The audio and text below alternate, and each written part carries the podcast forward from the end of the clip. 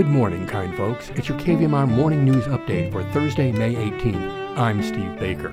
Call me old fashioned, but I don't like getting shouted at by commercials or having my soundtrack chosen by algorithm submitting my data to corporate masters. When you need to escape the dystopian hellscape that is corporate media, we're here for you. You're right, it does take money to provide something this excellent for free, and KVMR members have kept the wolf from the door for 45 years. Won't you join in the struggle against boring, soulless media hogs wrecking everything? Your support makes us happen. Donate online securely at kvmr.org or call 530 265 9555. Well, here's your regional weather Nevada City, Grass Valley, today, sunny and a high of 84. Tonight, clear and a low of 58. Friday, 83 high and sunny. And Saturday and Sunday, both sunny and 83. And in Sacramento, sunny and a high of 90 today. Tonight, low 58. Friday, 90 and sunny. Truckee, Tahoe, 76 and sunny today. Tonight, low 43. Friday, 78 and sunny. Placerville today, sunny and a high of 85. Angels Camp today, high 88 and mainly sunny. KVMR's news director, Claudio Mendonça, has been down by the South Yuba River. No, he wasn't playing around. He was doing a story, and here it is. Every year, almost three quarters of a million people visit the South Yuba River, and every year someone loses their life. The river has already claimed its first life. This year, on April 19th, a 17 year old kayaker visiting from Washington drowned about a mile and a half upriver of the Bridgeport covered bridge. Fed by this year's significant rain events and melting snowpack, the river could reach a flow of 8,000 cubic feet per second. That's like 100 full size pickup beds full of icy cold water moving past you every single second. The County of Nevada says that computer models of the South Yuba indicate that this year the tributary could reach the same flows that we saw in 2019 when multiple people died just in the month of June of that year. Tragedy can be avoided, though, by simply staying out of the river in the first place. On Wednesday morning, the South Yuba River Public Safety Cohort, a multi agency working group of federal, state, local, and community stakeholders, gathered on the old 49 bridge over the South Yuba River to share a simple message Stay out to stay alive.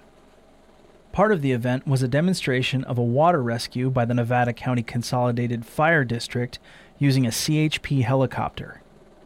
Picture a chopper flying low that then, with the help of a rescuer on the ground, hoists an injured person up into the air and then onto safety. I say ground because although the demonstration was supposed to feature a rescuer in the water, the change was made so as to minimize risk to members of the team. The water is that cold and that fast. Officials are urging everyone, visitors and locals alike, stay out of the river until at least July.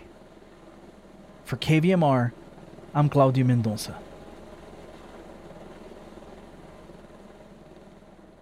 Citing the need to boost survival rates for imperiled salmon and sturgeon along the heavily dammed Yuba River, state, local, and federal officials have announced a $60 million plan to build a channel that will allow fish to swim easily around a dam that has impeded their passage for more than a century.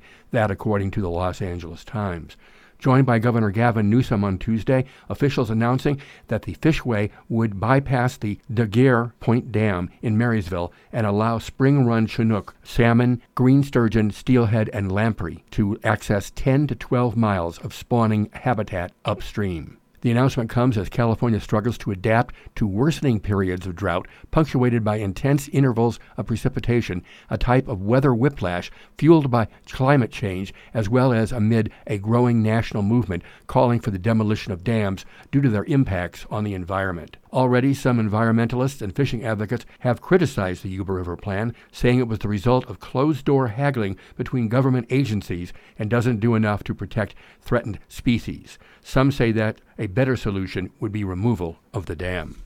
The South Yuba River Citizens League, re- its reaction to the announcement is mixed. Interim Executive Director Aaron Zettler Mann saying, We are frustrated that local and regional nonprofits and partners, including SYRCL, were shut out of the negotiations and discussions to improve natural upstream migration and fish passage while maintaining irrigation supply at Daguerre Point Dam.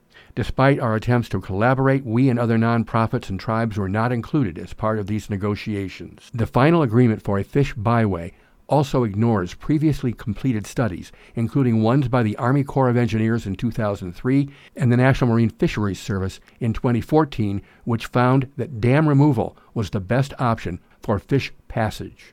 The SYRCL press release then continues quoting Zettlerman saying, It is wonderful that state and federal agencies and Yuba Water Agency are excited about and are investing in the health of salmon in the Yuba River watershed. But we have serious concerns about the closed door process, lack of open collaboration, and failure to discuss project alternatives.